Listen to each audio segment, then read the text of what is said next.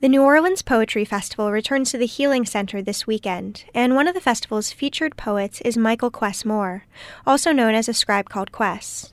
He's an artist, an educator, an activist, and a powerful voice in the New Orleans slam poetry community. We caught up with Quess on the night of his performance at the Dogfish Reading Series. We need to have a conversation about race. We need to have a conversation about race. Turns page. My name is Michael Quess Moore, aka Scribe Called Quess. Um, being part of the poetry community is vital. Um, I'll say it's a lot of ups and downs, twists and turns with that. You know what I mean? You will get to know people a lot quicker than you do a lot others sometimes because of the nature of you know what we're putting out. Um, so you just kind of open yourself up. Imagine what you see on the page, sometime, what you see on the stage sometime, in terms of that, psh, you know, that spill, that you know, kind of bloodletting that we voluntarily do. Um, we know the stories behind each other's story and then the story behind that story half the time, depending on you know how close you might end up getting to that poet. And you find that um, without that kind of communication, communion, then a lot of times those poems wouldn't happen in the first place, right?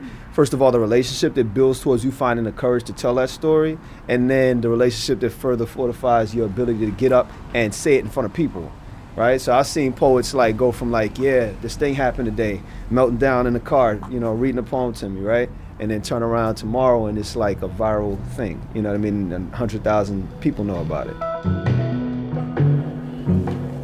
You know what? I'm gonna do this one. And they kept asking why all our poems sounded the same. Why all our words wrapped themselves around race and gender, oppression and revolution like there was nothing else. I always think about the nature of my piece and what I have to say you know, and uh, who I'm about to say it in front of, and how it's going to be received, and where I need to put myself mentally to say it, you know what I'm saying, or emotionally to say it, um, and how much I'm to give to it. I always want to give as much as I am available for, but at the same time, um, I like to think about the nature of the crowd or the size of the crowd. You know what I mean? Like if I'm going in front of a much smaller crowd, then sometimes that's that gives me a lot more room to be more intimate, vulnerable, drop something, you know, fumble and have fun with it. You know what I mean? Whereas I go in front of, you know, hundreds, then it's polished, it's clean. That's where the slam stuff comes in. All right, y'all, y'all ready for a little opera sauce? it's been way too comfortable here. I just want to get everybody like out of here. You have to sit in the same place and have a conversation with each other enough so that we can work past the awkward sauce, right? And work towards the reality that this thing is toxic because all right, a lot of the stuff we were talking about beforehand.